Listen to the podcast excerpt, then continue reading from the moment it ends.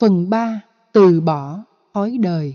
Giảng tại Chùa Xá Lợi, ngày 20 tháng 6 năm 2010 Tiên tả Lưu Thu Trang. Nên bỏ thói đời. Trong kinh Bát Đại Nhân Giác, Điều giác ngộ thứ ba của các bậc đại nhân có tựa đề Từ bỏ thói đời.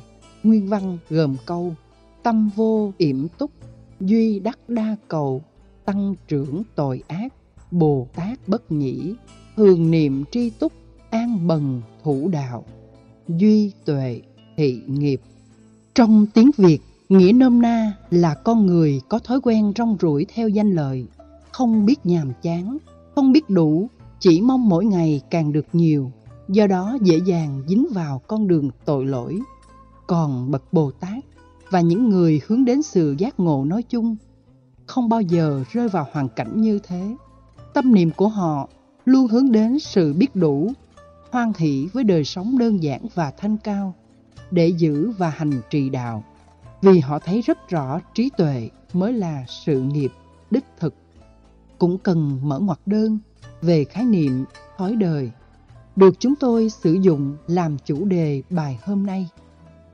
Trong bài nhạc Thói đời Thói đời được hiểu là nhân tình thế thái của tương quan xã hội.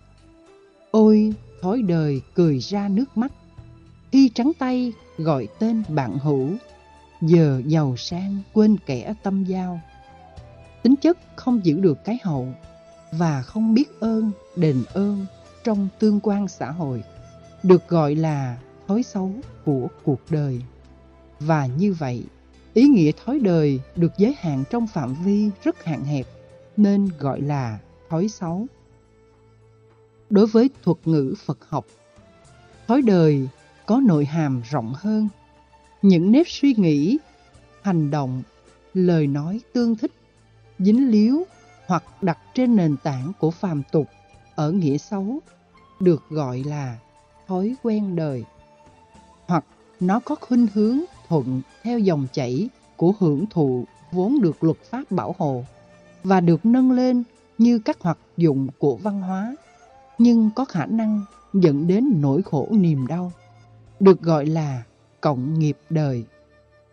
Tính cách tái lặp lại nhiều lần về nó sẽ dẫn đến những thói quen mà đôi lúc nó như bản tính, lâu đến độ người ta không thấy nó có vấn đề nữa và xem nó là chuyện bình thường.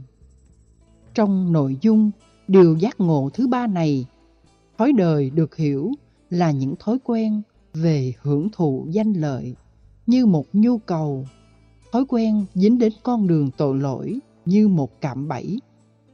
Thói quen xem tất cả hoạt dụng của thân khẩu ý là bản tính của mình và do vậy càng đi sâu vào nó càng trải nghiệm trên nó, càng sống với nó nhiều chừng nào, thì tâm của đương sự sẽ trở nên nhiễm và vướng vào thế tục.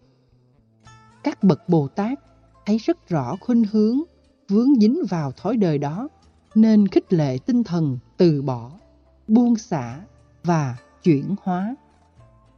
Nội dung chuyển hóa gồm ba vấn đề chính. Thứ nhất là nỗ lực đi ngược dòng đời – Thứ hai là nỗ lực giữ thói quen, biết đủ để tâm không trở thành nô lệ của các nhu cầu hưởng thụ. Và thứ ba là giữ vững lập trường lý tưởng đạo mà đỉnh cao là tuệ giác để chúng ta có thể thoát khỏi nghiệp đời, thói quen đời, quán tính đời một cách trọn vẹn. Khi đạt được điều đó, ta trở thành nhân vật bất thối chuyển trong thuận và nghịch với rất nhiều thách đố.